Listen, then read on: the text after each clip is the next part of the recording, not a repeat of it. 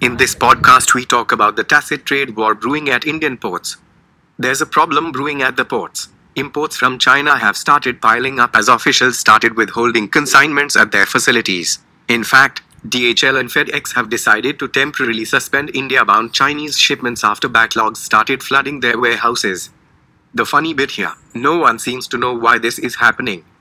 Officials from the Departments of Commerce and Revenue say no orders have been issued on this front.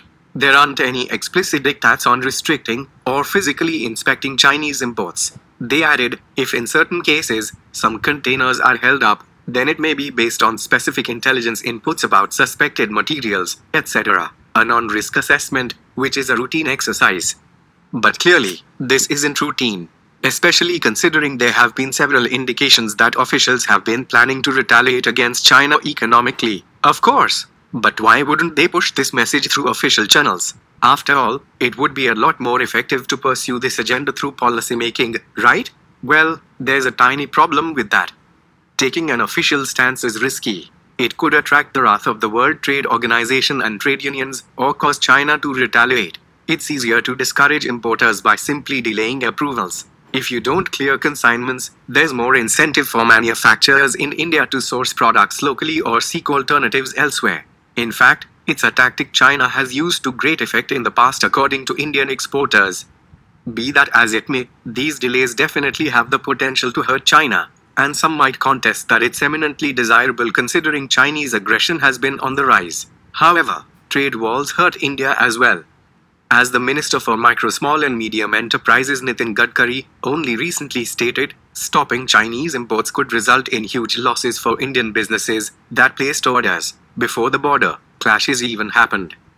China makes up for a huge chunk of India's imports, around 14% between April 2019 and February 2020, according to the Confederation of Indian Industry. China supplies 45% of our total electronics imports, almost 40% of the country's organic chemicals, over 30% of local MACHINERY, and approximately 25% of our automotive parts. So, any disruption on this front could have serious consequences for our supply chain.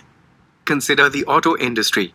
Industry bodies SIAM and ACMA claim that delaying automobile consignments could lead to disruption in vehicle manufacturing across the country. ACMA President Deepak Jain said, the automotive value chain is a highly complex, integrated, and interdependent one. Non availability of even a single component can, in fact, lead to stoppage of the vehicle manufacturing lines, and don't even get us started on the pharmaceutical industry. India imports most of our raw materials, active pharmaceutical ingredients, from China, and this includes crucial medical equipment such as pulse oximeters and infrared thermometers equipment that hospitals need to fight the COVID 19 pandemic. And switching to a different supplier, if that's possible, will inevitably increase costs across the board. And while some people might gladly be willing to pay this price, we have to remember that roughly 22% of this country still lives below the poverty line. Not all of us can pay up. Nonetheless, after repeated lobbying from industry groups across the board, officials finally seem to be relenting. Three days ago, Indian Customs started the process of clearing Chinese shipments that were stuck at ports for the last 10 days. A government official even added that the consignments were being cleared without complete physical checking, meaning they want to expedite this process as quickly as possible. And that's a good sign. So perhaps the only takeaway from this story is this in being overzealous in our bid to hurt China economically, policymakers must make sure that the collateral damage is limited, or it will yield no material benefit to anyone.